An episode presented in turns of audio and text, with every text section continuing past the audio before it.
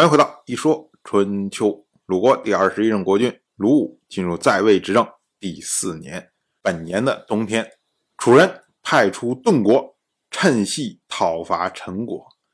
那么陈国呢，当时立即做出了反应，反过来包围了盾国。而是本年的冬天，吴宗国的国君家父，他呢派他的大夫孟乐前往晋国。然后通过魏将进献虎豹之皮，以请求晋国和朱荣和解。当时呢，晋国的国君晋州他就说啊：“戎狄不讲亲情，而且贪婪，我们与其与他和解，不如讨伐他们。”魏将就说啊：“诸侯刚刚臣服，陈国也是最近才来我们这里讲和的，他们都会观察我们的举动，我们有德就会和我们和睦。”否则就会心怀异心的，劳师远征戎人，那么楚国必然会讨伐陈国，而我们又不能予以救援，这是放弃陈国。中原的诸侯也会跟着一起背叛我们。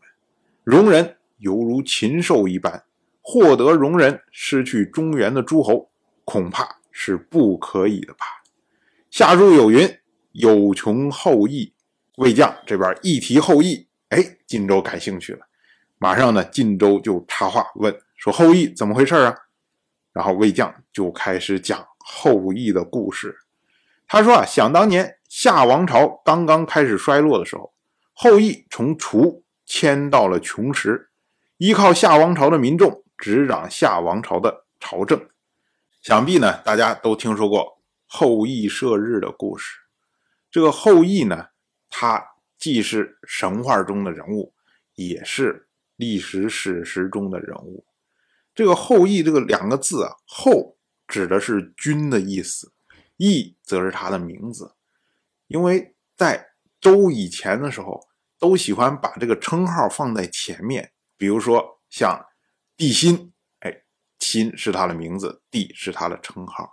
然后王季，季是他排行，王是他的称号。那么呢，像后羿，则是后是他的称号，羿是他的名字。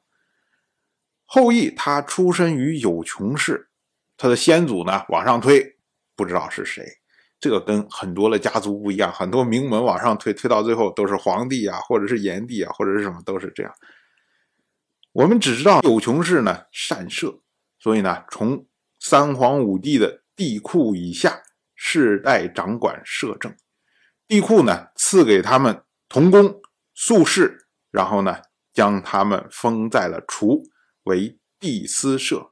到了夏代的时候呢，这个大禹的孙子太康，他呢淫放失国，所以呢夏人立太康的弟弟仲康。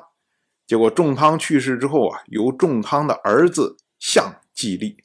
那么呢后羿就是这个时候崛起，他替代了相，成为了。夏王朝的统治者，自号有穷。魏将说他是依靠夏王朝的民众执掌夏王朝的朝政，其实就是篡夺了夏王朝的朝政，这么个意思。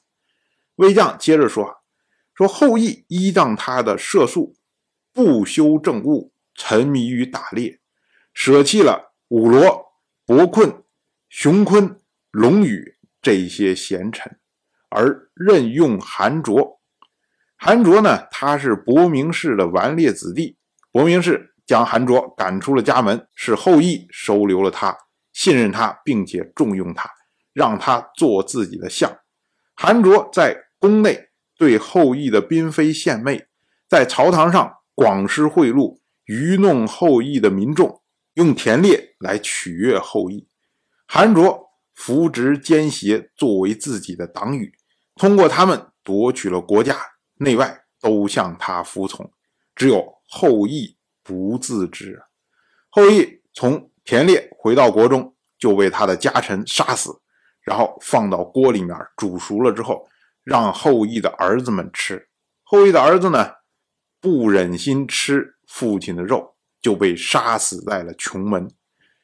后羿的家臣糜逃去了有力氏，那么韩卓呢，就将后羿的妻妾。收入后宫，生下了焦和义。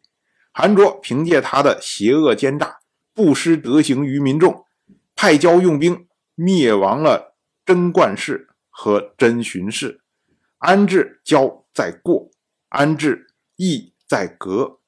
那么弥在有利氏当时呢，收拢了贞观氏、真荀氏的遗民，灭亡了韩卓，然后呢，拥立了少康。想当年呢，后羿杀死象的时候。象的妃子中有有仍氏的女子，被称为后民。她刚刚怀孕，然后呢，因为内乱，所以呢，逃回了有仍氏，生下了少康。所以呢，少康实际上是夏代正宗的血脉。而少康复国这件事情，就被后世称为少康中兴，这也是头一次使用到“中兴”这么两个字。我们再说这位魏将，魏将他接着讲，他说啊，少康继位之后，在过灭掉了交，他的儿子后柱在革灭掉了义，有穷氏由此灭亡。